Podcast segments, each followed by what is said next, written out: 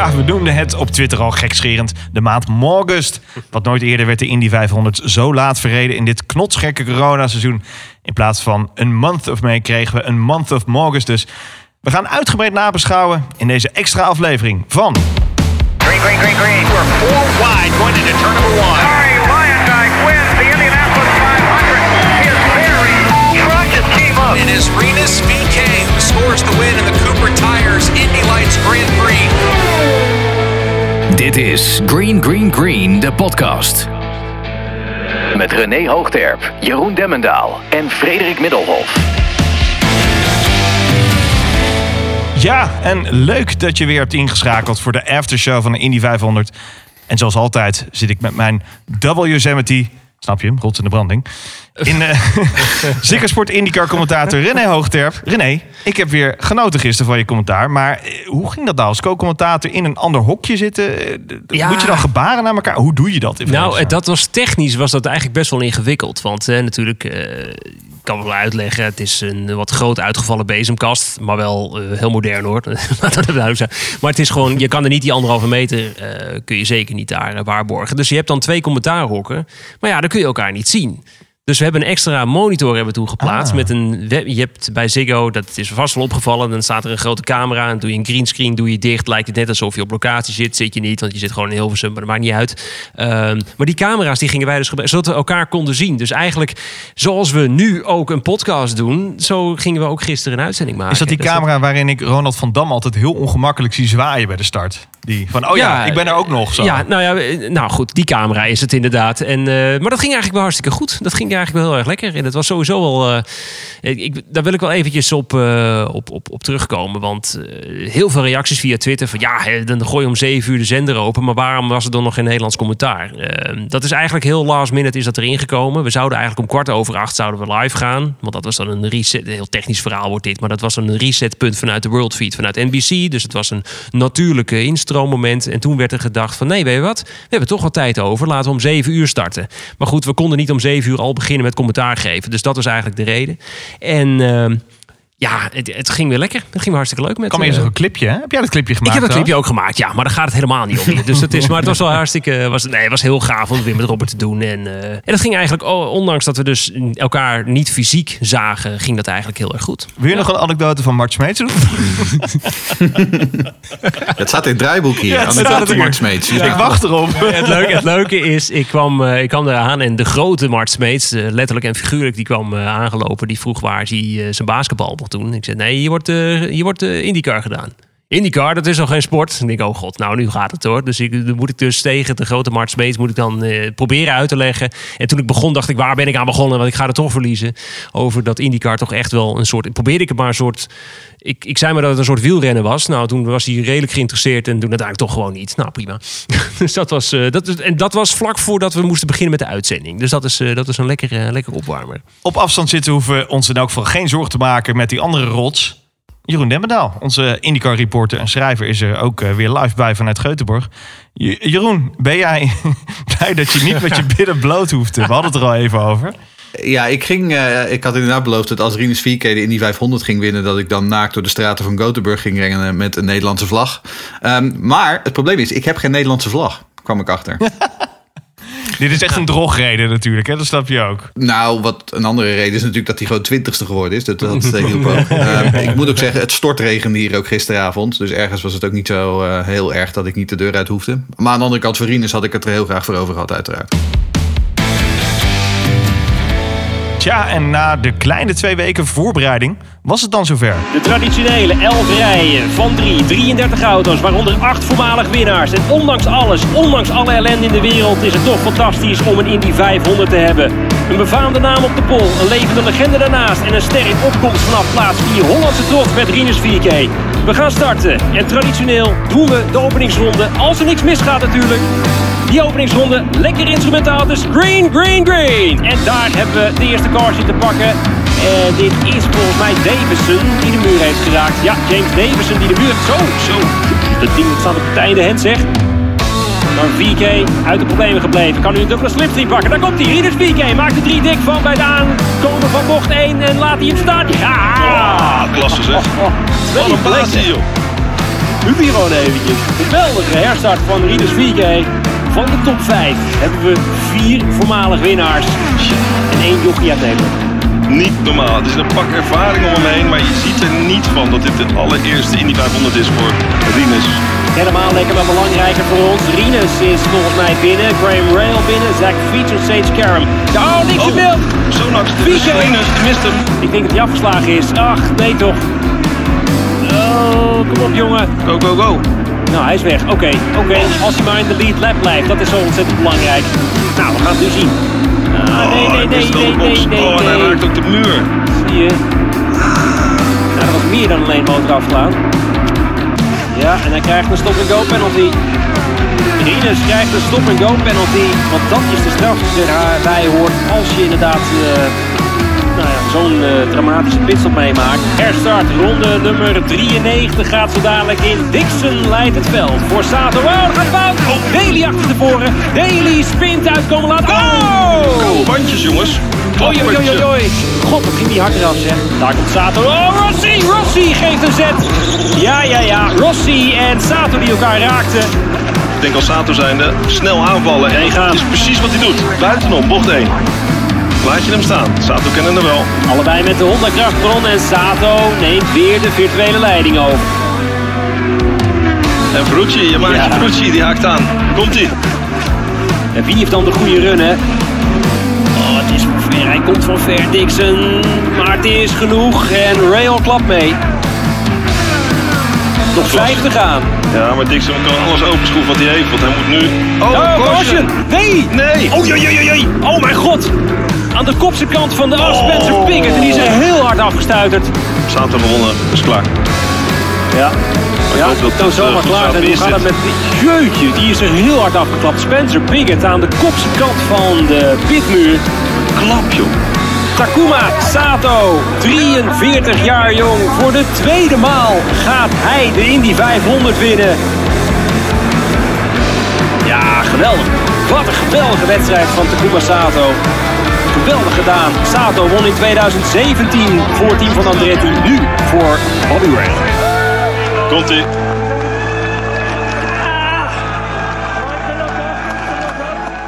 Ja, wat hebben we genoten van Renus VK. Een geweldige openingstit. Kon lang meekomen met de toppers. Maar helaas maakte een kleine inschattingsfout bij de pitstop een kans op een overwinning bijna onmogelijk. Ja, heel erg benieuwd wat Renus er zelf dan van vindt. We spreken hem zo dadelijk. Eh, maar goed, ja, pre-race natuurlijk. Eh, mooi dat we de openingsreleases konden zien. Back home in Indiana werd dan niet vertolkt door Jim Neighbors. Ik vond het een beetje een valse versie, eh, Jeroen. Ja, dit was het niet. Hè. Ik, eh, de Jim Neighbors versie is sowieso natuurlijk de mooiste. Ehm, en toen ik in 2015 aan de Indy 500 ging, toen miste ik hem net. Want 2014 was het laatste jaar. Ehm, maar ja, nee, dit... eh, ach, het, het, het was een, vari een variant, maar daar laat ik het wel bij. Eh, het weer was tenminste goed. Ja, nee, die, die eerder voorspelde regen eh, die was nergens te vinden. Eh, sterker nog, het was gewoon bloedheet in Indiana. 30 graden, stralende zon. Ehm, dus eh, de, de herencoureurs eh, konden ook lekker de banden gaan managen. Zoals we dat allemaal kennen uit de Formule 1. Dat was eigenlijk maar gewoon een optocht natuurlijk. Hè René? Hè, Mart? Ja. exact, ja. Dus eh, nee, eh, het, was, eh, het was een, per- een perfecte dag voor racing. Ja, en wat ik, wat ik, wat ik zo mooi vind van die, eh, al die openingstradities. eh, natuurlijk, het was heel anders omdat je natuurlijk niet die 275.000 man op de tribune had zitten. Maar ik vond het wel heel mooi dat dan juist de redder eh, van het hele circus, eh, Roger Penske, dat hij dan Ja. ook de command. En eigenlijk is hij de enige juiste persoon dat hij de command mocht geven. Ehm, er waren, er was nog wat onduidelijkheid over. Er waren ook nog wat verhalen dat het misschien wel via een soort.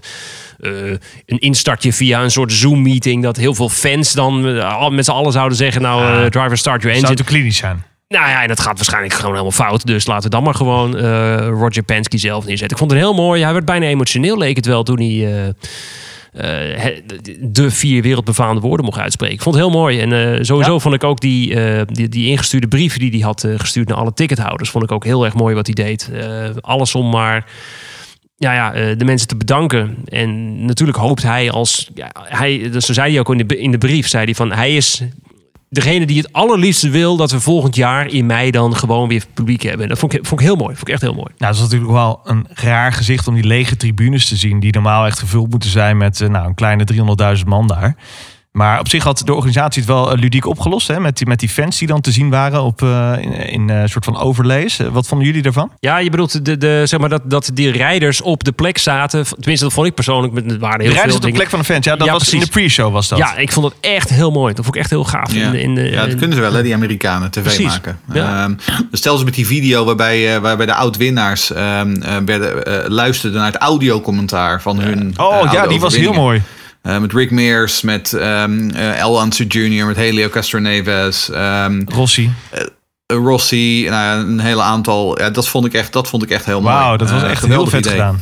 ja, heel gaaf. Ja, terwijl ik volledig klaar zat met eh, drie schermen die het eh, hoofdscherm bij het belangrijkste moment het afweten. Want ja, satellietbeeld. Drie eh, schermen. ja, ik had drie schermen voor me. Nou, dat is niet waar. Twee trouwens, maar maakt verder niet Heb je uit. meer dan ik, maar goed, ga door. En het belangrijkste scherm haperde echt enorm. Was dat, was dat bij jou ook zo, Jeroen, in Zweden? Ja, het was een, eh, was een World Feed eh, probleempje. What the fuck ging daar mis? Schijnbaar. Dus voor Ah, mij had oké. iedereen buiten Amerika er last van. Aan de andere kant, we hadden geen commercials, hè. Want mijn vrienden in Amerika op Twitter... die klaagden weer steen en been over NBC en de wildgroei commercials.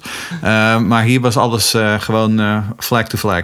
Nou ja, ik dacht dus, want ik, ik vind het altijd wel een leuke traditie. Althans, het is nu de vierde keer dat ik hem mocht doen. Ik vind het altijd leuk om die openingsronde eh, instrumentaal te doen. En ik zeg net van nou, het is green, green, green. En opeens, poef, mijn beeld staat stil. Ik, en ik, ik, ik meteen naar de regie van, "Wa- mijn beeld staat stil. Jongens, mijn beeld staat stil. Klopt dit? Ja, nee, bij ons ook. Eh, en Robert zit ook. Het komt dus via de beeldscherm. zie je Robert ook in paniek. Ja, wat is aan de hand? Maar jij was En ook dat is- een minuut stil of zo. Nou, dan, ja, maar dat, dat zou ik sowieso zijn. Of 30 seconden stil voor de openingsronde. Dus het viel eigenlijk niet op. Maar er was gewoon algehele paniek. En toen kwam ik erachter van... Oh, het was bij iedereen gelukkig zo. Ik denk, oh, Nou, en het voelde ja. ook veel langer dan het in werkelijkheid was. Want in werkelijkheid was het namelijk maar 15 seconden of zo. Want, want toen, Ja. toen, ze- toen het beeld er weer in kwam, toen kwamen ze uit turn 1 weer op de short Ja, joh, het viel, me, het viel me reuze Maar- mee. Maar ja, het voelt als Maar het, minuten. maar het voelde een eeuwigheid. ik denk, nee, niet nu, niet nu.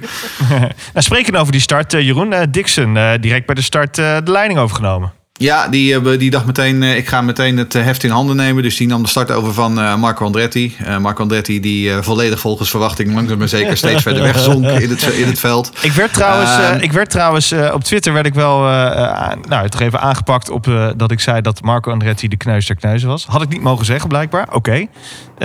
Maar goed. Het- Een beetje oneerbiedig is het wel. Een beetje- Maar aan de andere kant, het is ook een grapje. Het is humor om te lachen. Dat moet kunnen, vind ik. Ja, we- de- Maar ja. toch deden ze nou weer eer aan in, geval, in de race. Ja, uiteindelijk werd hij gewoon dertiende. Wat we volgens mij met z'n allen al voorspeld hadden.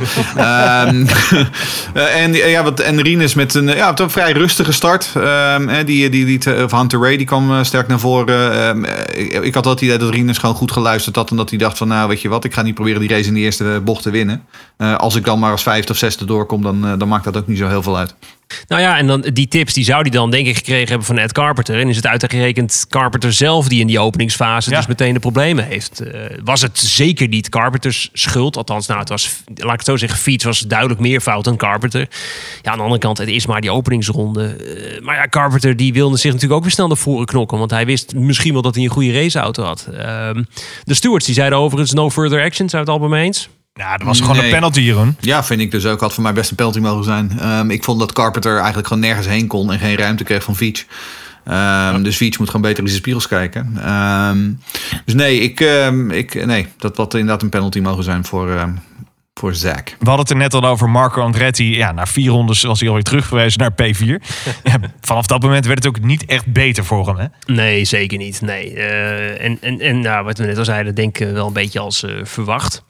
En eh, ja, dan gaan we meteen door. Eh Davison. Zo, Ja, dat was meteen even spectaculair. Hè? die heb ik zelfs op Fik, jongens. Ja, die heb ik zelfs op dumper terug zien komen vanmorgen. Oh, dan weet je dat het goed is, ja. ja. dan is het een goede fik. Nee, het was het, eh, gekscherend had ik eigenlijk al voor mezelf in gedachten van... oké, als ik zo dadelijk een auto zie en ik weet niet wie het is... dan moet het waarschijnlijk Davison zijn. dat was het dus ook. Het was ook een beetje raar. Op Carp Day had hij ook een, een, een neus van eh Ferrucci of zo. Dus het was een compleet... Nou, dan een vleugeltje hier en een, nou, een, kakofonie van kleuren. Maar ja, het was een, eh, een rem wat volgens mij aangelopen was. Dat zag er heel spectaculair uit in ieder geval. Maar hij was sowieso moeilijk te herkennen. Want hij had ook die, die sponsor decals, die kwamen er ook pas halverwege de, de, de maand op of zo. Want die eerste, in het begin had hij helemaal geen sponsors op die auto staan. Dus het, het was heel moeilijk om hem te herkennen. Want hij reed geloof ik in het begin in een van de zwarte auto. Eh, ik, ik, je hebt op, ehm, op eh, Twitter heb je zo'n parodie-account. Het heet Not Michael Andretti. En daar, die schreef 2020 is James Davison's front tire. Dat vond ik wel een hele mooie beschrijving van dit jaar. Oh, geweldig.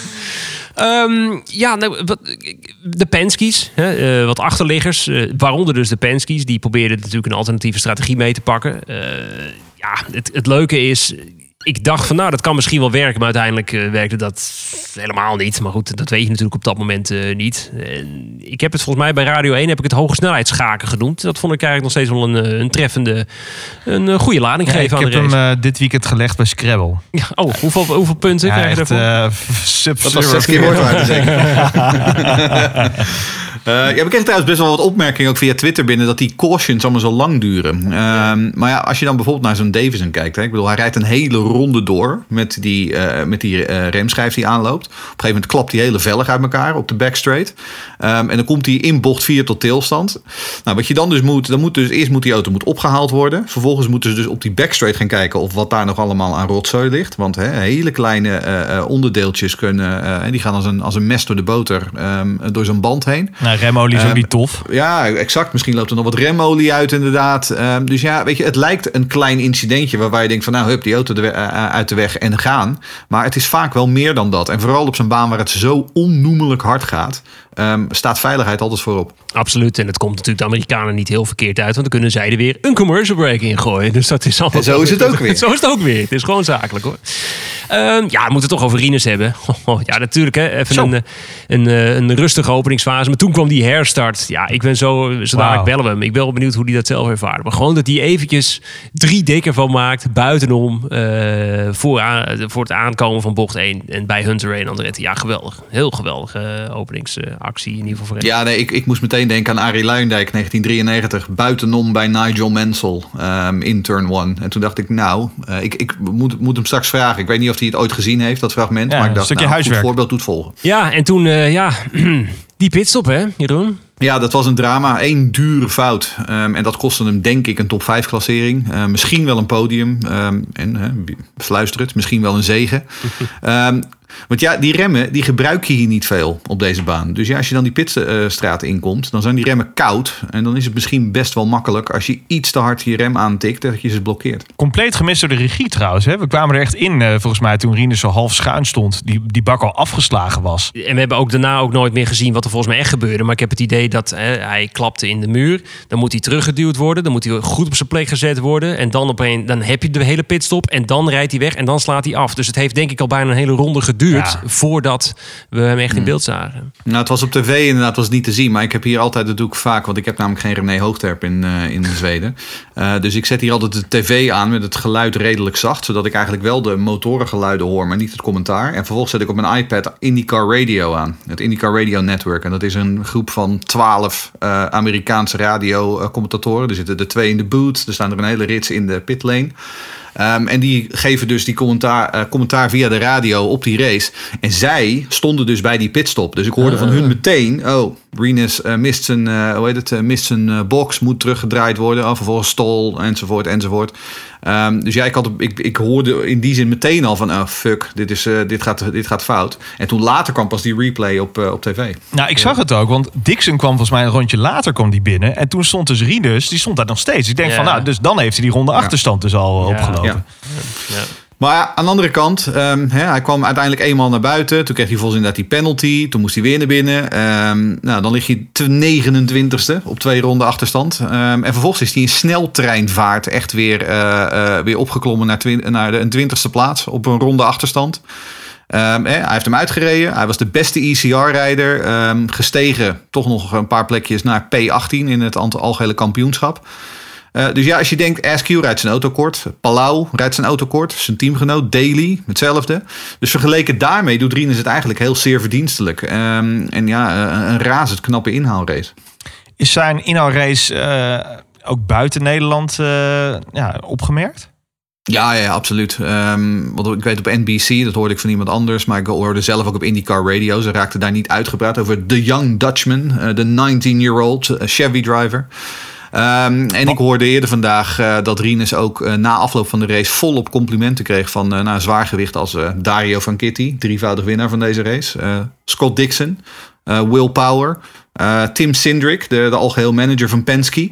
Eh, en vooral die laatste, dat is wel een belangrijk om daar een compliment van te krijgen. Al was het dan niet vanwege zijn dansje natuurlijk in de pre-show. Nee, dat was niet vanwege zijn dansjes in de pre-show. Hoewel dat ook wel een heel mooi momentje was. Die Gaan we zo NBC, even naar eh, vragen. ja, die werd door NBC ook lekker geretweet. Ehm overigens was niet iedereen tevreden met wat Rinus liet zien. Want ik heb ook begrepen dat Ryan Hunter Ray na afloop hem een, een, een huid volgegeven heeft. Omdat, hij, ehm, omdat Rinus het waagde om in de laatste stint hem buitenom in te halen. Ehm, en Brian Hunter Ray dacht, ja, maar je ligt een ronde achter. En eh, waarom ga je mij inhalen? En waarom ga je mij blokken? Ehm, en toen zei Rinus, joh, al rijdt Jezus voor me, dan haal ik je nog in. Ehm, dus eh, het zal allemaal wel. En ik, het- ik krijg een beetje het idee dat de oude garde wel een beetje bang is van ons Rinus. En dat is, dat is altijd een goed teken volgens mij. Ja. Nou goed, daarop aansluitend. We kregen ook een vraag van Peter. Ehm, die vraagt, na nog maar een half seizoen gezien te hebben van Rinus... denk ik dat hij al genoeg heeft laten zien voor een stoeltje voor volgend jaar. Eh, en hij vraagt, hoe zit dat met zijn contract? En waar moet hij volgens jullie heen? Ehm, nou, Rinus heeft een contract voor één jaar. Dat is dus dit jaar. Ehm, en daarnaast heeft hij een optie voor volgend jaar. Ehm, nou, waar die optie precies ligt, of die bij het team ligt of bij hemzelf, dat eh, is een beetje onduidelijk. Daar, zijn ze zelf, daar houdt hij zelf ook eh, vooral zijn mond over. Maar ja, het, ik denk dat je er wel vanuit kunt gaan dat Rinus gewoon volgend jaar ook bij Ed Carpenter Racing rijdt. Ehm, na vooral nu na de Indy. Die jongens van Chevy die zijn hartstikke blij met hem. Ed is hartstikke blij met hem. Ehm, en ik denk ook dat het voor Rinus gewoon hartstikke goed zijn. Gewoon continu, continuïteit, blijven leren. Weer een seizoen met, dezelfde, met hetzelfde team door. Lijkt me heel goed. En dan de grote veelvraat Scott Dixon natuurlijk. Kwam weer opzetten. Ja, ja, nou ja, die leek alles onder controle te hebben. Op een bepaald punt had hij eh, 11 seconden voorsprong op Sato. Dat betekent op Indy lang niet altijd heel veel. Want hè, één caution en alles eh, is weer anders. Maar het was wel opvallend, ja. Ehm, en ik, ik had hem van tevoren niet voor niets op mijn Toto-formulering gevuld. Nee, het was natuurlijk wel eh, redelijk een safe bet. Maar ik, ik vond het wel echt eh, opvallend. Eh, natuurlijk, Dixon op zijn Dixons eigenlijk een race controlerend. Ik zei volgens mij in de uitzending ook van... nou ja, maar ik heb ook wel regelmatig wedstrijden van Dixon gezien. Dan rijdt hij dertiende of zo. En opeens gebeurt er iets en dan profiteert Dixon daarvan. En nu was het echt weer gewoon aankop eigenlijk totaal eh, controlerend. En ik had ook wel het idee dat bij Ganassi... dat ze ook echt, echt flink bezig waren om... Dixon naar die overwinning te helpen. Want Rozenquist was een bepaald punt. Toen was uh, op een of andere vreemde manier... bleef hij aan de kop rijden en maakte hij niet zijn pitstop. Ehm, en ik zat al te bedenken van... kan dit voor hem interessant zijn? En ik probeerde allerlei rekenmodules erbij te halen. Ik denk, nee, dat is voor Rozenquist gaat dit sowieso niet interessant zijn. Of er moesten twee, cars, twee cautions heel gunstig vallen. Nou, die kwamen natuurlijk niet. Dus ik dacht van, nou, volgens mij was Rozenquist gewoon echt ook bezig om het gat weer te maken door tussen Dixon en op dat moment was het Rossi en Sato volgens mij, om daartussen te blijven rijden. En dat vond ik wel heel erg ehm, opvallend. Maar goed, uiteindelijk ehm, voor de vijfde maal mocht hij vanaf de eerste startrij vertrekken, maar weer kwam er dus geen overwinning voor eh, Scott Dixon. Dan mannen de zware klappers. Natuurlijk staat de Indy eh, natuurlijk ook synoniem met eh, klappen, altijd. Eh, maar er zijn wel twee heel opvallende. Te beginnen met die van eh SQ. Ja. Die, eh, Oliver Askew die, eh, die reageerde eigenlijk op die fout van eh, Connor Daly. Connor Daly die natuurlijk veel te laag kwam in, in turn 4. Beetje wat Alonso ook deed al in de, in de vrije trainingen. En die verloor hem. En ehm, vervolgens kwam er een grote rookwolk. En toen dacht Askew, oeps. En die ging vol op zijn rem staan. En zoals we net al zeiden, die remmen zijn dan koud. Dus wat gaat die auto dan doen? Ja, die slaat opeens uit. En in dit geval ging die naar links. En ging hij vol eh, eh, de, de, bar, de barrier in. De Ik, barrier dacht- in. ik, ik dacht zelf nog Ehm, even dat hij links er langs wilde sturen. Nee, want als je, als je de beelden terugkijkt, hij, hij schiet echt. Het is, eh, het is bijna alsof hij, zeg maar, alsof hij ervoor kiest om hem vol in die linkermuur te zetten. Het is Nou, en een heel raar incident. Ik Ja. had het er inderdaad gisteren ook nog over na de uitzending. Van het leek net alsof hij zelfs versnelde naar links. Het is zo ontzettend hoeveel snelheid er dan meekomt. En dat, dat hij dan ook precies echt zijwaarts. Een hele nare klap. Ik vond het echt een hele nare klap om dat zo live te zien. Gelukkig stapte hij gewoon uit. En dat is, pff, ja, dat is toch wel goed om te zien hoor. Nou, zoals de tweede crash op eh, Indianapolis. Hè? Ja, zeker. Tijdens, de, tijdens de Indy Grand Prix eh, parkeerde die hem ook in de muur. Ja. Ja, die ging wat minder hard. Maar inderdaad, ja. ja. Nou, een crash die in elk geval niet minder hard ging. En zeker veel harder was, eh, was die van Spencer Piggott natuurlijk. Jeetje zeg, wat was dat een akelige crash eh, op het laatst. Nou, ja, hij, het, het was ook de manier hoe het in beeld gebracht wordt. Het eerste shot wat je zag was gewoon die complete kopse kant van, die, van de pitstraat. De hele bandenstapel. En ik dacht van, oh mijn god, wat, wat- zit hier een auto Wie? onder? Of Ja, dat eh, waar net is ook die in auto? de, in de, in de Ja, nou ja, goed. Van de, waar is die auto? En toen kwam, ja, toen kwam dat andere shot en toen zag je hem daar staan en die helemaal kapot. En eh, ja, en natuurlijk, eh Pickett stapt uit en dan vervolgens denkt hij, nou, dat ik voel me eigenlijk toch niet zo heel erg lekker. Maar dat is toch eh, ook weer dat aeroscreen. Hè? Vergeet je niet, als hij dan vol in die bandenstapel eh, klapt. Je moet niet aan denken dat zo'n bandenstapel ook richting je helm komt. Dus eh, wat dat betreft, de aeroscreen heeft zich ook weer hier bewezen. Ook deze crash heeft trouwens Dumpert eh, gehaald. Ook? Ja, hij stond ook op Dumpert vanmorgen. Ja. Wij hebben veel IndyCar-fans Ja, op Dumpert. de, de crashes gaan altijd de wereld rond. Hè. Maar ik denk ook, het is niet alleen het aeroscreen. Ik denk ook dat het laat zien hoe ongelooflijk sterk dat Dallara chassis is tegenwoordig. Absoluut. Zeker. Ehm, want die hele rechterzijkant van die auto werd helemaal aan puin eh, gereden. Maar hè, die, die safety cell waar de rijder in zit, ja, hij kwam er toch gewoon in een heel stukje uit. En gisteravond postte die vervolgens een eh, fotootje op social media en ging het duimpje weer omhoog. Ja, en alles was oké. Ongelooflijk. Ongelooflijk. Mooi. Eh, Alexander Rossi dan, hè? Eh, ja, was toch lange tijd de man eh stuivertje wisselen met Dixon. Echt ronde na ronde gingen ze elkaar voorlaten voor een turn 1. Eh, maar ja, ook bij Rossi was er één kleine fout die het eh, ja, race technisch eigenlijk helemaal doodmaakte voor hem. Ja, dat vond ik echt. Ja, ik baalde daar wel van. Kijk, en natuurlijk dat, dat, dat kleine eh, foutje van hem of van het team. Of wat maakt het eigenlijk uit? Eh, het, het resultaat was hetzelfde. Hij kreeg een straf dat hij naar achteren gezet moest worden. En ik vond het echt oprecht heel jammer. Want ik dacht wel dat Rossi wel echt een, een aanval kon doen op die winst. Hij kon echt goed bijblijven bij Dixon. Het was constant stuivertje wisselen. Je weet natuurlijk als het echt ver naar ronde 150 is, dan worden er wat minder cadeautjes uitgedeeld. En ja, stiekem weet je ook wel, en misschien denkt Jeroen er ook over. Want toen ik hoorde en, en zag dat hij dus die, die penalty kreeg en dat hij naar achteren ging. Ik had zomaar het idee, nou, die, die hangt hem over tien rondjes de muur in. Dat, dat, op een of andere manier zag je dat toch aankomen, denk ik. Ja, het gaat twee kanten op. Hè. Of hij wint hem, Het, of hij, hangt hem, of hij hangt hem in de muur. Ehm, maar ja, dit is wel, wat mij betreft, deze crash was wel de frustratie die, eh, die sprak. Maar aan de andere kant, Rossi heeft ook gewoon echt met recht een rampseizoen. Het gaat echt voor geen meter, dit hele jaar niet.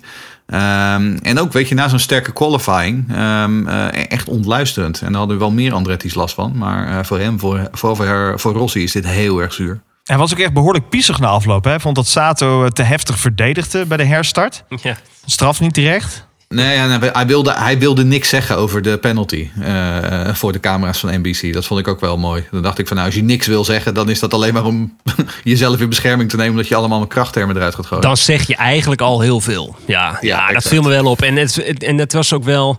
Kijk, vorig jaar toen eh, verloor hij natuurlijk... eh, en de winst ten opzichte van Pagino bij de Indy 500. En toen was hij ook heel erg vocaal over de Honda-motor. Van, Ja, we hebben niet genoeg vermogen. En dan dacht ik, zo, oeh, dat vond ik... nee. Pittig. Het is niet... Nou ja, Rossi die heeft, is het affiche eigenlijk... een van de affiches van Honda. En als je dan zo vocaal bent tijdens het grootste evenement van het jaar... dat vond ik wel heel erg opvallend. En ja, nu was het echt gewoon puur frustratie wat hij eruit gooit. Maar ja, het, onderaan de streep... Ja, het was, hij zat er weer dichtbij en het werd hem weer niet. En toen kwam de Japanner Takuma Sato, 43 jaar jong. Eh, als een soort sluipmoordenaar zat hij eigenlijk al daar in de subtop te hangen hè, de hele tijd. Hij zat daar gewoon heel slim.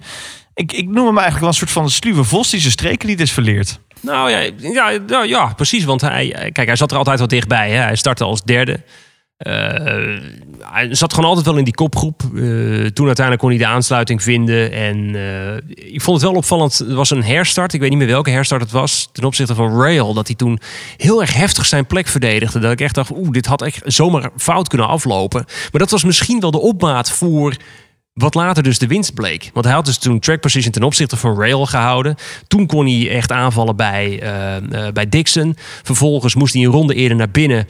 Waardoor Dixon die plek weer overnam. En bij de eerste echte mogelijkheid pakt hij Dixon niet alleen. Maar Dixon had vervolgens ook totaal geen antwoord meer op eh, Sato. En daarom vind ik, vind ik, dat zei ik volgens mij ook, van ik, ik vond het echt een, een goede race van Sato. Een goede winnaar. En wat we ook in onze preview zeiden, Jeroen, je hebt geen onterechte winnaars eh, bij de Indy 500.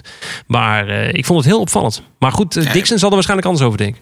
Ja, maar goed, Sato was de hele race ijzersterk. Ik was, er, ik was er vrij snel al wel uit. Ik denk, dit, deze race gaat naar Dixon of naar Sato. Eh, dat was de manier waarop hij eh, de achterblijvers voorbij reed. De manier waarop hij inderdaad soms positie won.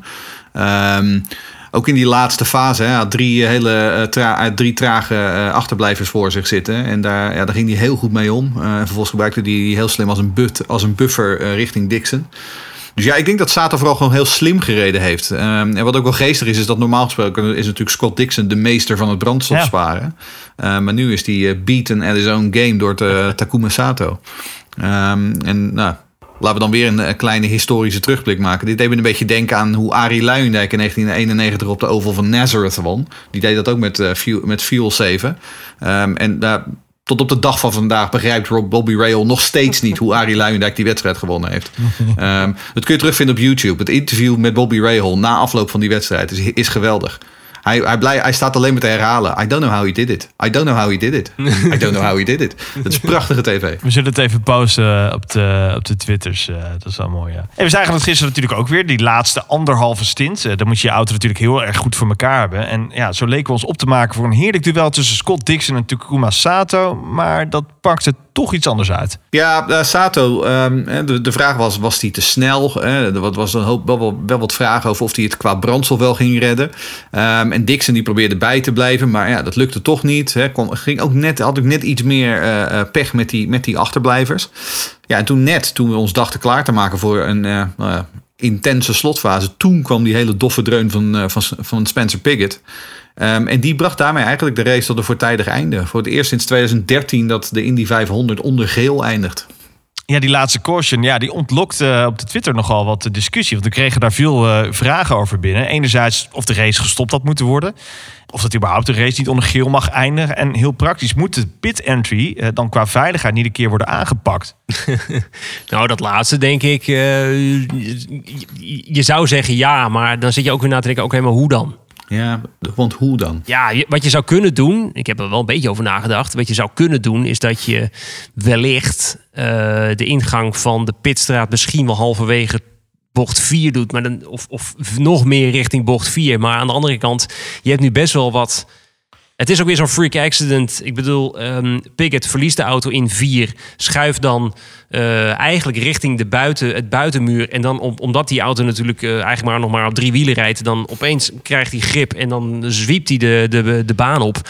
En dan komt hij precies bij die muur terecht. En er zit echt best wel honderden meters zit daartussen... voordat hij die eh, kopse kant van de pitstraat raakt. Ik vind het wel gevaarlijk. Jeroen, ik weet niet of jij, er, hoe jij erover denkt... hoe die weer de baan opgecatapulteerd werd. Toen dacht ik echt van... oh, Zo. als, als daar dan ook weer een auto had gereden... dan was het echt Nou, naar geweest. Het, het is wat jij zegt, het is een freak accident. Hè? Ik bedoel, want eh, dit is niet de eerste keer. Spencer Piggott eh, eh, is niet de eerste die eh, in, in de kop van de pitstraat eindigt. Kevin Cogan, 1989. Echt een waanzinnig Ja, maar die- en- ongeluk. En die ramt hem dan vervolgens de pitstraat in ook. Hè? Die Dus ging dat de is- pitstraat in. Kan Mark dus Dismore, hetzelfde verhaal. een paar jaar later, die deed het ook. Die ging ook de pitstraat in. Ja. Ja, je kunt die muur wel terugtrekken naar de short shoot tussen turn 3 en 4. Maar als je dan een crash hebt in turn 3... Ja. Ehm, weet je, uiteindelijk moet je toch ergens die ingang van die pitstraat hebben. Dus je, je houdt het risico altijd een beetje.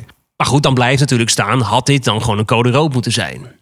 Tja. Ik vind, ik, ja, natuurlijk als, als show element wil je natuurlijk, en dat hebben we ook eerder gezien, dat gewoon de race wordt stopgezet en dan gaan we ons klaarmaken voor een lekkere slotsprint. Maar ik zet dan... eh, En dan heb ik een andere vraag. Denken jullie dat, dat eh, de, de pikorde nog had gewijzigd Ja, in deze laatste ronde? Wat maakt het uit? Daar gaat het niet om. Nee, wil het gewoon niet.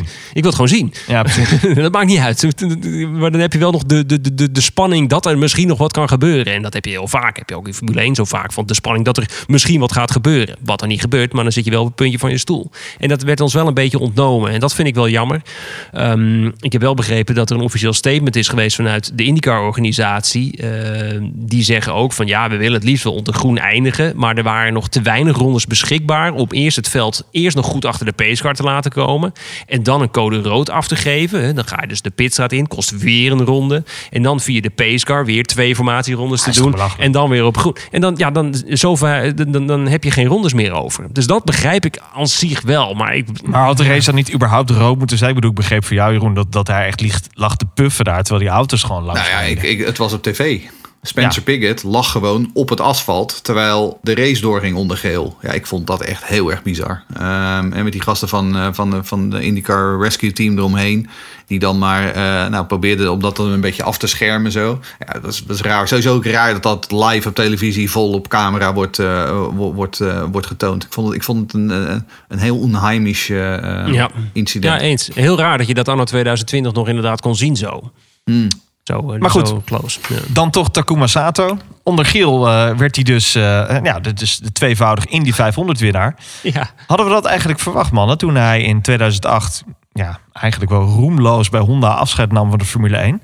Mm, ja, kijk, weet je, Takuma Sato kwam natuurlijk naar Amerika. Hè, ook, ook natuurlijk met een hoop Japans Honda en Panasonic geld. Ehm, en ja, ehm, weet je, als je in ehm, de Formule 1 middelmaat bent, om, hè, omdat, laat wel, wel, wezen, hij heeft natuurlijk niet heel veel, in heel veel goede auto's gereden. Ja, dan kun je in de IndyCar kun je, gewoon, kun je gewoon een heel eind komen. Ehm, en hè, dit, is natuurlijk, eh, dit zijn niet zijn enige twee overwinningen. En als je twee keer in die 500 wint, dan ben je sowieso al gewoon een hele grote. Eh, kijk, ik ben er vooral gewoon heel erg blij mee dat ik eh, nu op de foto sta met een tweevoudig IndyCar in plaats van een enkelvoudig IndyCar winnaar. Ik zag hem. Toen hij in 1998 de Marlboro Masters op Zandvoort won, toen heb ik eh, mooi even een foto met hem genomen. Een broekie was jij, zeg. Ik was wel een broekie toen, ja. ja. Ehm, en Wat waren- wie nu maar- luistert, eh, die kunt, eh, je kunt hem op mijn Twitter vinden. ja, en om even, even in perspectief te plaatsen. eh Rinus Vieke moest toen nog geboren worden. Zo. Ja, En Max Verstappen was één. Max, en Max Verstappen was één of zoiets, ja. Wat waren eigenlijk de topjaren van Takuma Sato in de Formule 1? Ik weet- Jordan, denk ik wel? 2004 BAR. Ja, BAR, BAR, BAR, ja, Honda. tuurlijk. Daar Ja, heeft hij toen tuurlijk, een paar keer een podium gehad. Goeie auto Ja. was dat. Ja. Op Indianapolis heeft hij een podium gepakt. Ja, hoewel die, die Jordan uit 2001, 2002, die, eh, die gele DL Jordan, die was wel heel mooi. Mooie auto was dat. In Japan deed Waanzinnig. hij eh, vijfde of zo deed hij. Ja. Ja, leuk. Ja, was heel gaaf. Eh, ehm, maar goed, we moeten ook sowieso... kijk, Sato reed een goede race. Maar Rail zelf reed natuurlijk ook een hele goede race. Ehm, ik vond de Rail Letterman Lanigan vond ik qua team gewoon echt heel erg sterk. Ja. En ik vond ook wel een mooi verhaal dat dan Sato... Kijk, vorig jaar, er waren echt wel periodes dat die... Kijk, we zijn nu allemaal Hosanna, prima, eh, Sato, geweldig, eh IndyCar held, et cetera. Maar vorig jaar na Pocono, er waren er heel veel mensen die zeker geen fan van Sato waren. Het was een, een, een flink, flink ongeluk was het toen. En eigenlijk was iedereen, behalve Sato zelf, het erover eens dat Sato daar de veroorzaker van was. En ik vond het zo mooi. Volgens mij was het een week daarna. Volgens mij was het echt een week daarna op Gateway, waar we komend weekend zitten. Je hebt het over de crash met Robert Wiggins, toch? Nee, nee, nee. Oh, dat is het jaar daarna is het. Excuus. Eh, met eh, Hunter Ray was er Ah, ook bij betrokken. en Rossi, en eh En Rosenquist ook. Ja. Die in de, in de hek Die ook, eh, ja. Ja, ja. Maar goed, Sato was daar de veroorzaker van. En dat vond ik zo mooi dat hij dan een week daarna op Gateway, waar we dus volgende komend weekend ook weer zitten, dat hij dan gewoon die wedstrijd wint. Ja, dat is Ja, dan even keihard terugslaan. Dat, vind ik, dat vond ik wel heel mooi eigenlijk. Ja, en kijk, en laat wel wezen. eh, ik bedoel, eh, ook eh, Takuma Sato is nog wel eens eh, bij zijn eh, team, eh, bij zijn pitcrew naar binnen gekegeld op Texas. Dat was ook eh andere, één of twee jaar terug. Vorig jaar. ja. Ja. Ehm, Maar ja, jij zegt het. eh, sterke race van Rail Letterman eh, Lanigan Racing. Ondertussen Andretti, dominant in de Zo. kwalificatie. Maar wat een ontluisterende race, zeg. Beste Andretti, Hinchcliffe op plaats 7. Hurta, achtste. Hunter Ray, tiende. Andretti, dertiende. Veach, vijftiende. Kijk, dat Marco terug zou vallen, ja, dat was een beetje een foregone conclusion. Dat wisten we allemaal wel. Maar dat ze gewoon geen enkele rol vooraan zouden spelen. Met uitzondering dan van Rossi, eh, is echt buitengewoon opmerkelijk. En wat vind je dan van Penske? Ja, nou, ja, Penske had eigenlijk. eh, Die had natuurlijk een, precies de andere kant van het spectrum zaten zijn in de kwalificatie. Dat, dat ging eigenlijk helemaal nergens over. En ze zeiden allemaal collectief na Carb Day van nee, we hebben een goede auto. Dat gaat helemaal goed komen. We kunnen helemaal terugkomen. Maar uiteindelijk, ja, het viel allemaal niet echt mee. Newgarden. Ik kan ik nog wel even kijken, hè, Newgarden. ja, daarom. Ik vond Newgarden op zich nog wel sterk. Die zat toch wel in de top 5 volgens mij. Goede punten gescoord voor het kampioenschap. Je zou het Ja. bijna vergeten, maar er worden punten gehaald. ja. Eh, maar goed, prima. Dan was het plaats... Ik weet niet eens waar die is geëindigd. Zesde of zo, zevende. Vi- Vierde of vijfde geloof ik. Vierde toch, oh, toch wel. Nou go- goed, nou, prima resultaten voor Newgarden. Maar dat was dan ook de enige Penske die er echt goed bij zat. Want eh Pagano kleurloos, eh, Power kleurloos, eh Castroneves. Ik zei gekscherend vorige week van... nou, ik zou heel graag willen dat hij, dat hij wint. Dat was natuurlijk vooral een wens. En niet ergens op feiten gebaseerd. En dat bleek maar weer. Ja, en wat zijn we trots dat we de man mogen spreken die half Nederland gisteren naar de buis heeft gekregen. Ja, Rinus van Kant uit. VK. 24 uur na de Indy 500. Welk gevoel overheerst bij jou nu? Eh, ja, een beetje een, een zoet zuur gevoel eigenlijk. Het, is eigenlijk eh, het, wa- het was echt een toprace. Buiten dat eh, nou, kleine foutje, het grote foutje na. Dus eh, ja, dat, dat was zeker jammer. Maar voor de rest heb ik wel echt genoten van alle inhaalacties. Nou, daar gaan we het zo dadelijk natuurlijk over hebben. Ik wil even met jou terug naar gisterochtend. Heb je een beetje goed geslapen? Gisterochtend dus, voor de race. Oh ja, toen had ik wel goed geslapen hoor. Ja, Geen enkele vorm van spanning, geen enkele eh, idee van oké, het gaat nu gebeuren. Ik kan me voorstellen dat, dat je er heel lang over kan piekeren. Dat zou ik doen in ieder geval. Nou, ik, ik heb altijd wel een klein beetje spanning voor een race. Maar ja, dat, dat, ja het is een beetje gezonde spanning. Maar het was niet, niet niks anders dan, eh, dan voor een andere race, zeg maar. Dus eh, dat was wel eh, een goed gevoel eigenlijk. Ja, het is uiteindelijk maar de Indy 500 natuurlijk. Dus, hè. ja. Van de race is alle andere. hey, met welke Ja, nou gedachte ja. ging, je die, ging je die race in? En ook eh Cor de Zwaan die vroeg aan ons van... eh, kun je aan Rinus vragen... hoe was het met de zenuwen voor en tijdens de race? Nou, met zenuwen ging het goed. Eh, ik denk dat mijn opkomst het wel liet zien. Ja. ja, het pirouetje. En, ehm, ja, pirouetje. Ja, die en was dan goud. Ciao. Ja, die was wel vet, hè? Heb je die zelf ingestudeerd? Of, eh, Nou, ik, heb- dat zit eigenlijk zo met mijn ouders. ehm, we zijn altijd zo bijgelovig als maar kan. En ehm, dan zeg ik, ja, op een gegeven moment ging het gewoon veel te ver. En toen zei je, dat doen we al echt jaren, van, eh, sinds de USF. En dan zeg ik, ja, in de gewoon liepen we door het vliegveld. Ja, pirouetje naar links en op, om een pirouetje tegelijk. Dus iedereen stond je allemaal aan te kijken.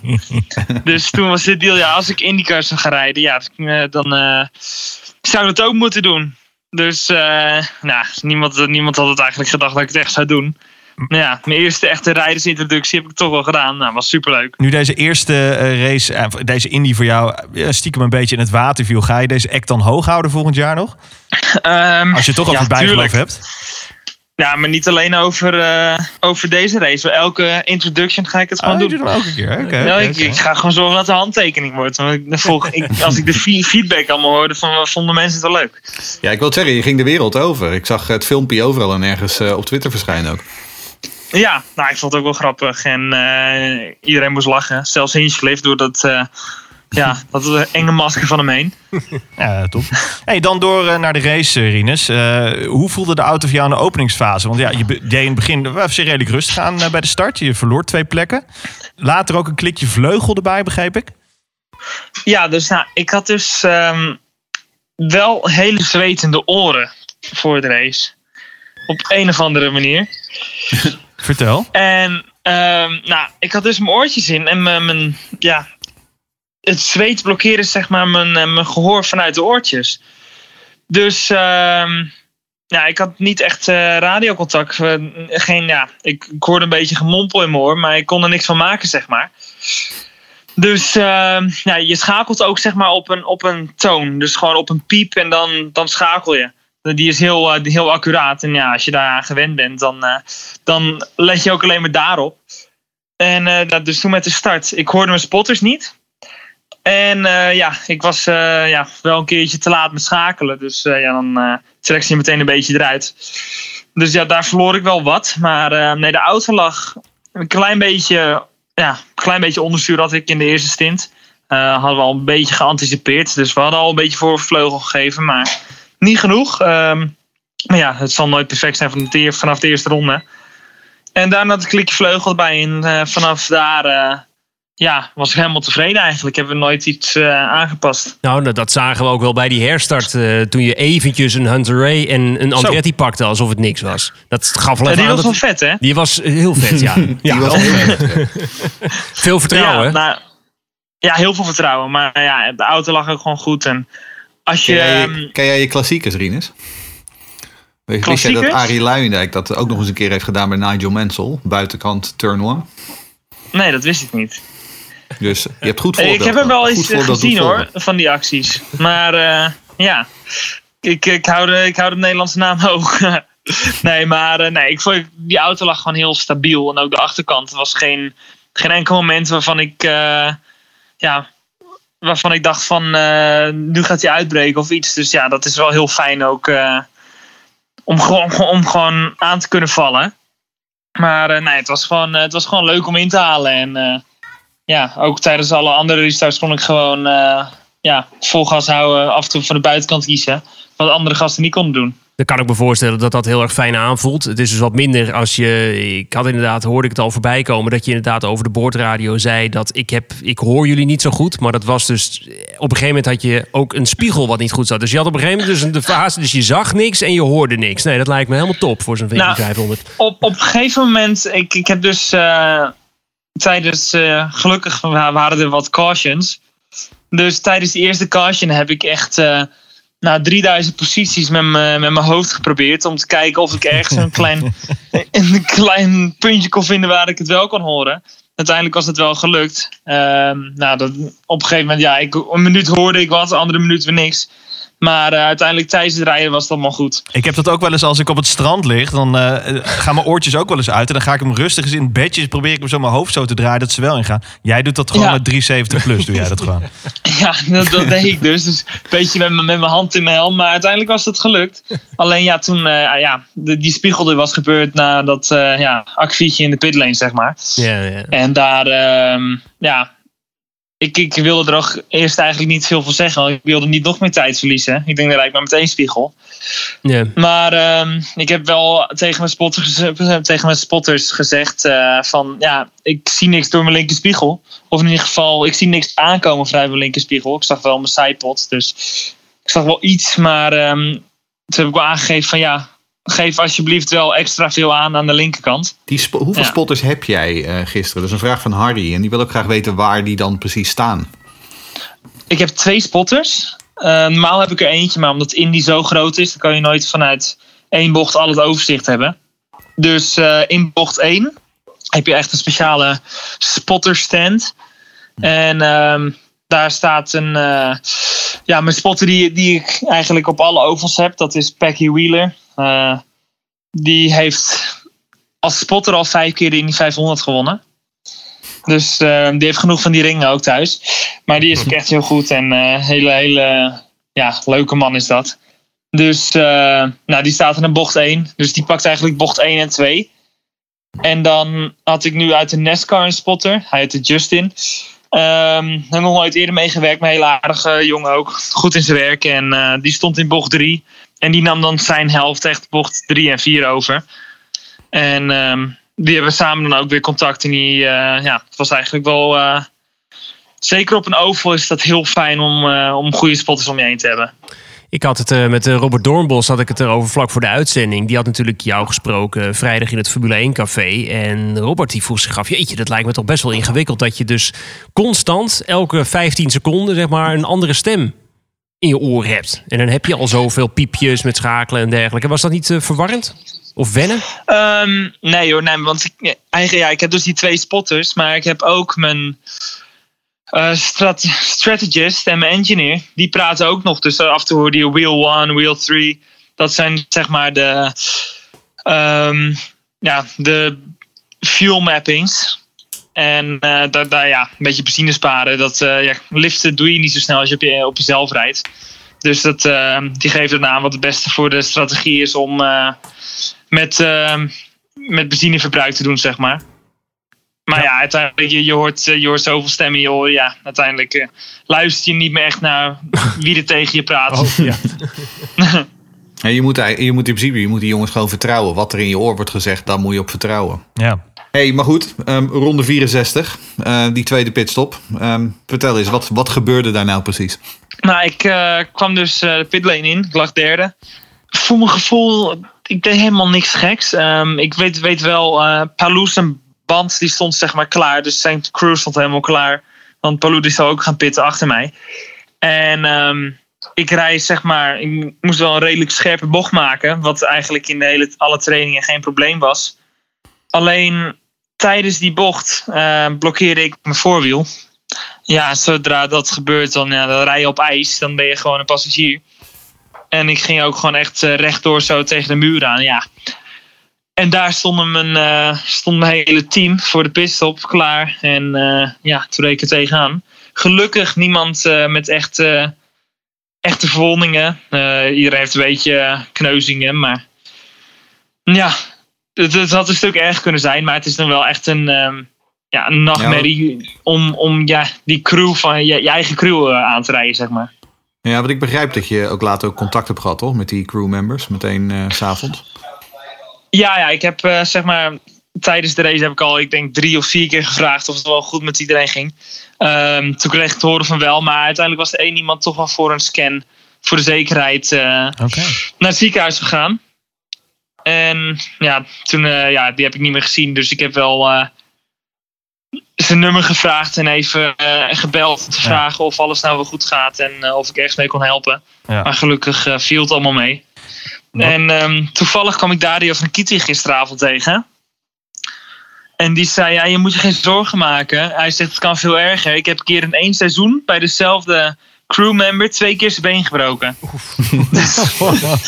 Oh, wauw. Ja, dit dit maakt het niet minder erg. Maar ja, Nee. het was wel even grappig om dat te horen. Ja. Activeert een beetje. Ja. Cor de Zwaan vraagt ons, eh, vond je het moeilijk om na het incident eh, je, je hoofd erbij te houden? Ehm, nou, ik zeg maar, ik had dus. ehm, ze wilden hem wegsturen uit de pitlane nadat het allemaal was gebeurd.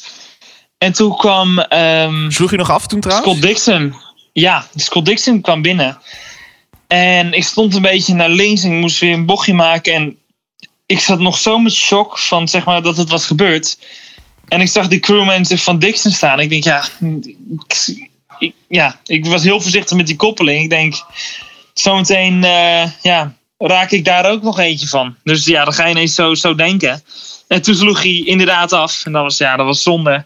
Kreeg ik er ook nog een drive-thru overheen. Omdat, eh, omdat je crewmembers raakt. Dat is gewoon een eh, regel die, eh, die altijd zo is. Dus ja, dat was, dat was jammer. Maar tijdens de race eh, had ik wel meteen mijn kop er nog bij. En probeerde ik nog tot de laatste ronde het beste ervan te maken. Op eh, het moment dat jij je auto liet afslaan, dat was eigenlijk het eerste moment dat wij met z'n allen konden zien dat er iets misging met, eh, met jouw eh, pitstop. Monique die vraagt ook hè, dat dit kan gebeuren. Dat, dat, dat, dat kan gebeuren, maar het is natuurlijk niet de bedoeling dat het altijd gaat gebeuren. Of vaker gaat Nee. gebeuren. Ehm, zijn dit zaken die met je team hè, komend weekend, en dan gaan we een beetje vooruitblikken al, de- maar komend weekend zit je weer op een oval, een short oval. Maar zijn dit zaken die je dan kan oefenen of extra kan belichten?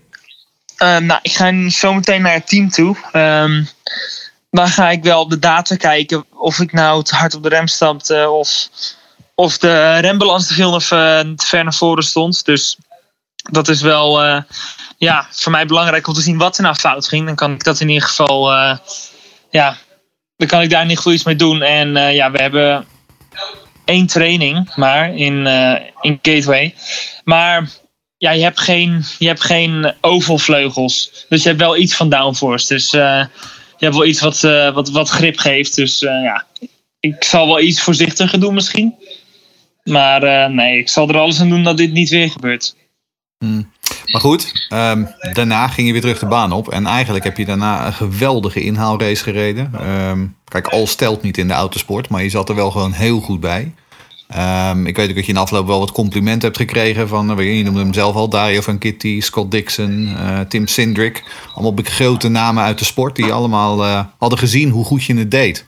Ja, het was. Dat, is, dat moet toch wel fijn zijn, toch? Ja, dat was wel fijn om te horen allemaal.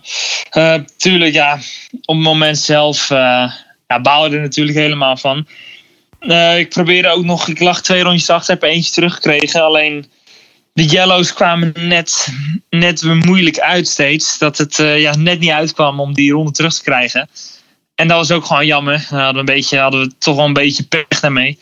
Ehm, maar ja, het is wel fijn om eh, van zulke ervaren en grote, grote namen te horen van, eh, ja, dat, ze, ja, dat ze onder de indruk van me zijn, zeg maar. Ja, en hoe je het went of keert, je hebt hem wel gewoon uitgereden. Je bent als enige rookie, tenminste echt van de echte nieuwelingen dit seizoen, heb jij de Indy 500 uitgereden. Ik kan me voorstellen, eh, ja, wat heb ik eraan? Want je had misschien meer willen eh, bereiken. Er was ook zeker meer mogelijk.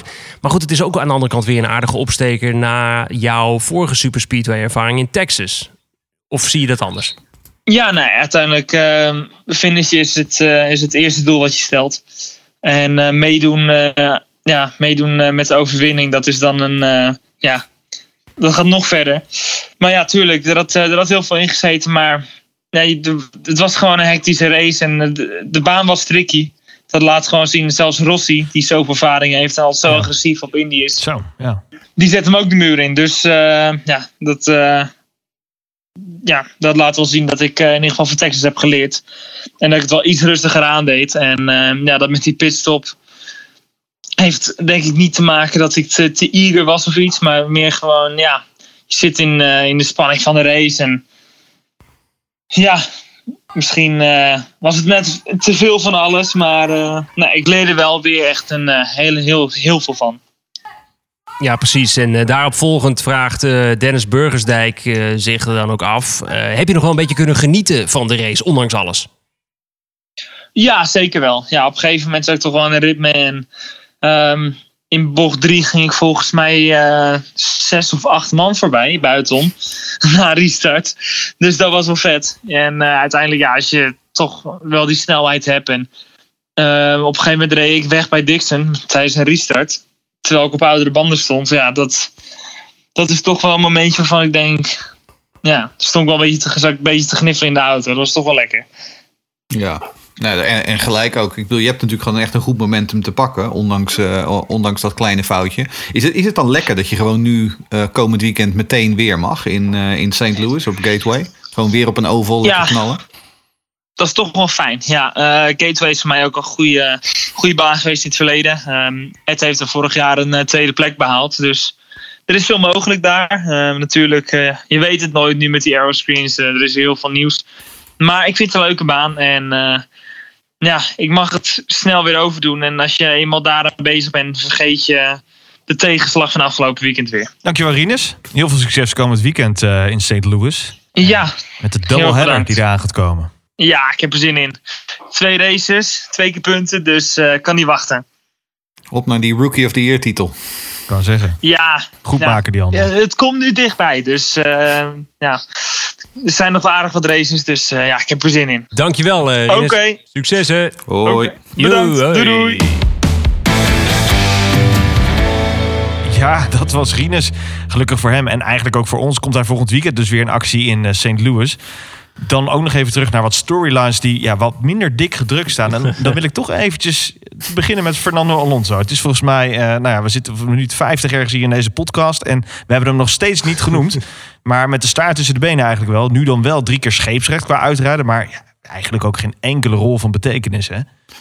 Nee, ja, weet je, ik, ik zei de hele week al, ik zei in onze preview show al, dit, eh, Alonso wordt een sideshow, want Alonso speelt gewoon geen rol van betekenis. Eh, en toch zag je natuurlijk in tal van media, ja, maar je zag zijn naam voorbij komen, want Alonso, tweevoudig wereldkampioen, maar vo- volkomen onzichtbaar. Ehm, op een gegeven moment halverwege de race, toen hadden ze geloof ik een, on- eh, een, een onboard of een pitstop van hem. Toen dacht ik, oh ja, hij doet ook nog mee, ja.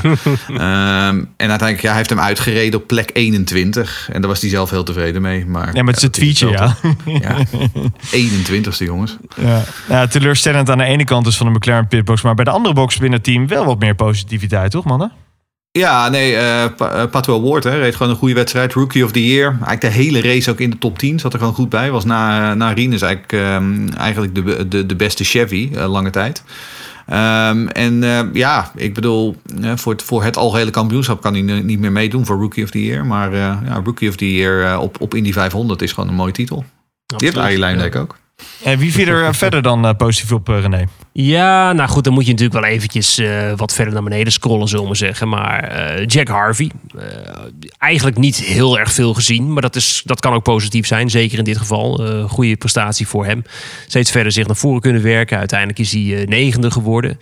Max Chilton, ene laatste, tenminste op de ene laatste startrij vertrok hij, wordt hij uiteindelijk zeventiende. Ja, en dan ja, Ben Henley. Eh, van tevoren zeiden van nou, het mag een godswonder zijn als hij gewoon ehm, überhaupt een beetje competitief kan zijn. Dat hij niet eh, uit de race gehaald wordt zoals we ooit bij de Lotussen zagen. Van nou, eh, vriend, hartstikke leuk, maar stop er maar mee. Want je rijdt echt te langzaam. Gewoon goed gedaan. Echt goed gedaan. De 23ste is hij geworden. Niet, geen problemen veroorzaakt, laat ik het zo zeggen. En dat is al een grote winst, denk ik. Ja, die Ben Henley, ik vond hem in het begin van de race echt best wel de sitting duck was die. Eh, maar later klom hij dus nog wel wat op. Maar wie is die Ben Henley nou eigenlijk? Ik, ik ken hem niet echt. Hij is een eh, jongeman uit Manchester. ehm, en hij is echt een alleskunner. Hij rijdt eigenlijk in alles wat vier wielen heeft en wat hard gaat. Ehm, hij rijdt ook al jaren voor Dragon Speed. eh, in Le Mans, in de sportscars. Ehm Dragon Speed, overigens eh, ehm, eh, de, het onderwerp van een prachtige woordspeling van mijn vriendin... die aan het meekijken was. En die kwam op een gegeven moment, die had in haar hoofd... had ze de Space Force auto van Ed Carpenter... en de Dragon Speed van Ben Henley verwisseld. en toen vroeg ze op een gegeven moment aan me van... eh, so where's the Space Dragon car? Space Dragon. De Space Dragon car. Toen dacht ik, ik wil een Space Dragon car in 2021. Ja, absoluut, dus wie, als, er- als er iemand luistert, make it happen. Ehm, maar het is wel, Dragon Speed is wat dat betreft best een, een zeldzaam verschijnsel. Ze hebben heel erg, loyaliteit staat daar heel erg hoog in het vaandel. Eh, Oké. zij, zij hebben gewoon warme gevoelens voor Henley. Henley heeft warme gevoelens voor Dragon Speed. Zit al jaren werken ze samen. En nu willen ze samen aan de weg timmeren in IndyCar. Eh, ik, ik zal hem even opgezocht eh, voor deze aflevering. Maar hij is ook al 35 is hij al. Hè? Dus hij heeft zijn, op zich zijn autosportsporen al wel redelijk Ja, ja, behaald. absoluut. Is, Is- ook een is- safe pair of hands daarom. Ja, en is, is dit Elton Julian? Is dat nog steeds eh, de man die Ja. de scepter zwaait? Ah, ja. Ja, ja, dat is ook gewoon een hele befaamde naam natuurlijk in de lange afstandsracerij. Ja. Goed, en verder dan eh, Hildebrand. Vond ik ook nog wel... eh, Ja, nou ja, goed. Hildebrand ook redelijk onzichtbaar. Maar goed, wel van de laatste rij naar plaats 16. Eh, maar goed, eh, Jeroen, ik ben eigenlijk meer benieuwd. Eh, kijk, we hebben natuurlijk heel veel Verines gehad. Maar jij in Zweden eh zijn natuurlijk twee rijders die aan de start eh, stonden. Was er nog wat van eh, te merken? Jij kijkt via de Zweedse televisie, toch? Zweedse commentatoren. En, Ja, eh, ik kijk via de Zweedse televisie, maar wat ik zei, ik had eh, eerder al zei, ik heb Eigenlijk niet. Ik had dan voor de race had ik IndyCar Radio als commentaar aangezet. Maar ja, vanochtend in de media, het was, het was erg stil, want Zweden huilt. Hè? Natuurlijk hele zure husky chokermel voor Marcus Ericsson, omdat hij natuurlijk met, wat is het, 15 ronden al, al in de, in de muren hing. Ja, en Rosenquist was gewoon kleurloos. Eh, het enige verschil, het enige positief wat je kunt zeggen van Rosenquist is dat hij in tegenstelling tot vorig jaar dat hij hem uitreed. Maar ja, ehm, het, het, het, was, ehm, het was niet veel. Hoi, dit is Rinus VK en volg Indie Podcast NL op Twitter. Afgelopen zondag ging het eigenlijk alleen maar om het dagsucces. Maar ja, er worden natuurlijk ook punten uitgedeeld. Dubbele punten zelfs. René, wat betekent die overwinning van Sato nu voor de titelstrijd? Eh, dat is een goede vraag. Nou, eh, kijk, eh, laten we eerst maar beginnen bij Dixon. Want oké, hij wint dan niet. Maar hij heeft natuurlijk al zo'n ruime voorsprong in het kampioenschap. En dan gaat hij alleen nog maar verder in uitlopen. Andretti, ondanks dat hij die negen punten heeft behaald voor de pole position. want je krijgt dus ook punten voor pole in de Fast 9 van 9 naar 1. Dus ook Rinus heeft punten behaald eh, na die kwalificatie. Maar goed, Andretti staat dan, ondanks alles, staat hij nog steeds laatste van alle reguliere rijders. Rinus die klimt weer, eh, weer iets naar P18 en eh, loopt zo in op zijn rivalen in wat betreft het Rookie of the Year kampioenschap. Ja, en in Gateway dan wordt, het, wordt het weer leuk. Twee races, hè? dus dat, ehm, dat wordt heel erg interessant. En daarover gesproken, we hebben natuurlijk gezien in Iowa op zo'n short oval. Natuurlijk Iowa en Gateway, dat zijn, het zijn twee short ovals, maar eigenlijk zitten ze ook weer heel ver van elkaar. Maar ja, die afstelling van Rinus, dat zag er goed uit in Iowa. Dus ik heb eh, goede hoop voor eh, Gateway. Dit was het alweer, mannen. De aftershow van de Indy 500. Leuk dat je luisterde naar Green Green Green. Dank jullie wel, Jeroen en René, voor al jullie fantastische inzichten. Graag gedaan. En als echte IndyCar-adept hoef je natuurlijk niet lang te wachten. Want komend weekend staat een doubleheader alweer te wachten in St. Louis. En Short Oval. Heel kort, mannen, wat kunnen we verwachten? Ehm, nou, wat kunnen we verwachten? Uh, Rines zei het net zelf al. Hè? Uh, Gateway doet hij het, uh, doet hij het, heeft hij het goed gedaan de afgelopen jaren. Um, en wat René net ook al aangaf. Hè? Een, een beetje vergelijkbaar met Iowa qua afstelling. Um, dus ja, um, wie weet dat hij uh, eindelijk weer uh, gewoon echt een goed resultaat op, op, op het bord kan krijgen. Ik ben uh, ontzettend blij dat het geen nachtrace is. ja, inderdaad ja. Dat is ook weer eens fijn. Blijf ons volgen mensen en reageren op Twitter via @indiepodcast.nl voor al jullie uh, fantastische vragen natuurlijk. Blijf gezond en graag tot de volgende keer. Hoi. Doei.